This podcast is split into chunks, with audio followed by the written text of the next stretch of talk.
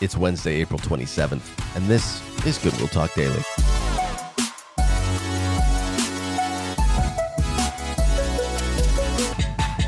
Great to be with you today here on this Wednesday, the last Wednesday in April. Can you believe we are almost in the month of May? Uh, I want to take just a second before we get started today and uh, promote something that we've been talking about at Goodwill Church for a little while. It starts tonight. It's in Montgomery at 6:30. It's a class that Pastor Tim and I are going to be leading called Lead Like Jesus, a class that we're really excited about. Really what we're doing is we are taking uh, 10 principles of leadership that we see in the life of Jesus and we're saying how do we utilize these principles in our workplaces, in our homes, uh, in our relationships? How do we lead well? The way Jesus taught us to lead well. Um, we're going to be talking a lot about what it looks like to lead at Goodwill Church, and so um, this is for leaders and non-leaders. If you're if you're like, hey, I am already a leader, well, then this is a class to help you get even better. If you're someone who's like, I'm not really a leader, but I'm open to learning what leadership looks like, well, it's better to learn how to lead by, by looking at Jesus than by looking at the ways that the world would have us lead. And so I encourage you to be here tonight, 6:30 in Montgomery at Goodwill Church. It's going to be a wonderful time. Uh, we're really going to just be diving into how does Jesus show us what true leadership looks like. Uh, going to be a great time.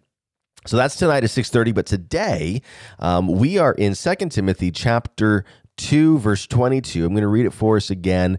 And uh, we're looking at the third virtue that Paul lists here in his um, in his letter to Timothy. So 2 Timothy chapter 2, verse 22. So flee youthful passions and pursue righteousness, faith, love, and peace, along with those who call on the Lord from a pure heart. We're looking at this third one today. We've seen righteousness and faith over the last couple days, um, but we're looking at love today. Flee youthful passions, but pursue love. Pursue love. Love is another word often used in this world, in this culture, that can be confusing, just like the word faith. What does it mean to love like a Christian? Well, I, I think the first place we look to understand love is we look at the life of Jesus Christ. We look at God, for he is love. This is what John the Apostle teaches us about God, that love is a part of his character. If we want to love well, we need to know God. We need to know Jesus.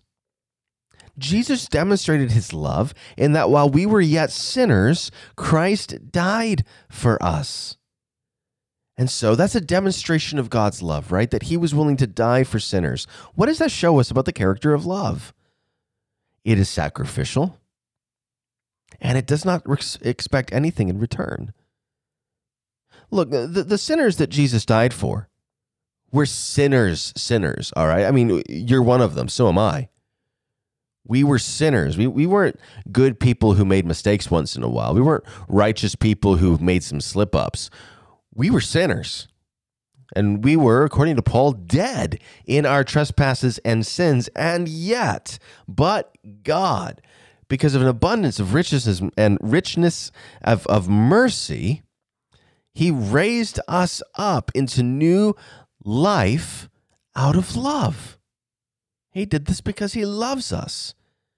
For God so loved the world that he gave his only begotten Son, that whoever believes in him will not perish but have eternal life. What did God get out of that? Not a thing. Did you bring something to God? No. You brought your sin and he met you with his love. You were the one who was transformed, not him.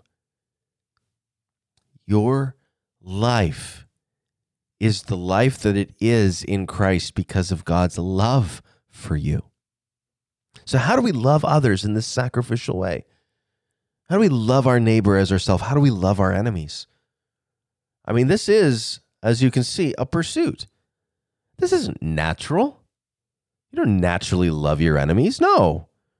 You go to war with your enemies. You fight with your enemies. You bicker. You talk behind their back. You slander them. You do everything you can to mess up the life of your enemies. When you see somebody as your enemy, you go out of your way to hurt them. or to protect yourself from them. But Jesus calls us to love them. Love them sacrificially. How do we love people who aren't deserving of love, at least in our eyes? How do we love ourselves when we don't believe we are worthy of love? How do we pursue love? I think the answer is not by working harder at love, but by meditating instead on the loving God that we serve. I think we need to meditate on the cross of Jesus Christ. I mean, that's that's what Paul says, right? God demonstrates his love to us in that while we were yet sinners, Christ died for us. He demonstrates his love through his death. And so by meditating on the cross, by turning our eyes to the cross, we are meditating on the demonstration of God's love. The cross is a difficult thing to think about because of I mean it's a, it's an execution device. It's a torture device. But by meditating on the death of Jesus Christ, we are reminded of the love that we are shown in Christ. One of the ways that we meditate on this together in the church is through communion. That's going to be happening this weekend at uh, all of our locations. We're going to be partaking in the Lord's Supper, and, and we do this um, to remind ourselves in remembrance of Christ's death. Because as we remember Christ's death, we're reminded by God's love. He loved you so much, he was willing to send his son to die for you.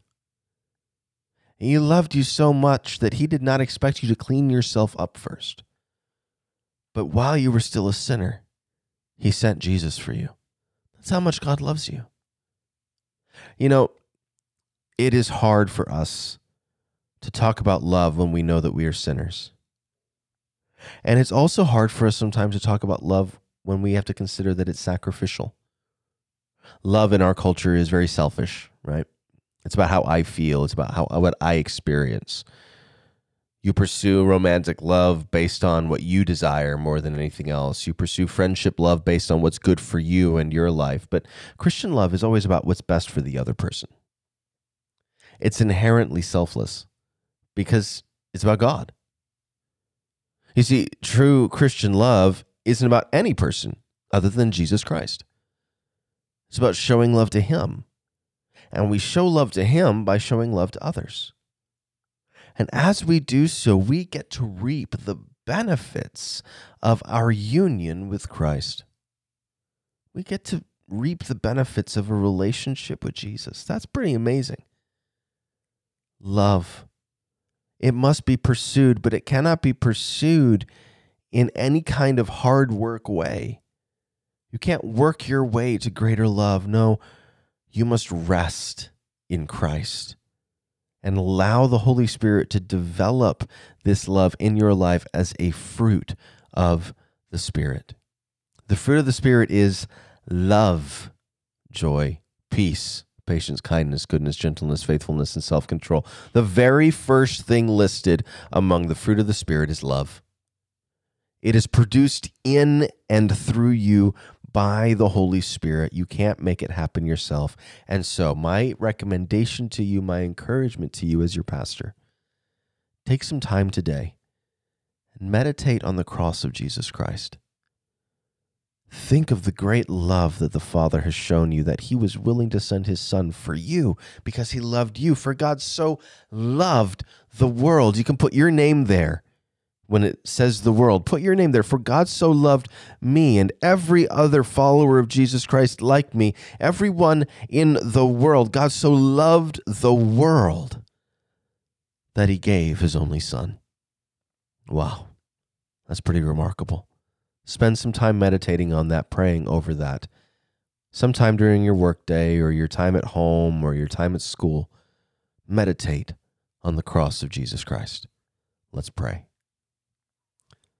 Father, you demonstrated your love to us in that while we were still sinners, you sent Jesus to die for us. The cross is a demonstration of your love. that is so hard for the world to wrap its head around, but for believers in Jesus, it's everything. Holy Spirit, work in us the fruit of your Spirit. Work your fruit in us that we might be a loving people. Help us to love one another in the church. Help us to love our neighbors as ourselves and help us to love our enemies. Would we be a love filled people, I pray. In Jesus' name, amen. Well, thanks for being with me today. We'll see you again tomorrow for another episode of Goodwill Talk Daily.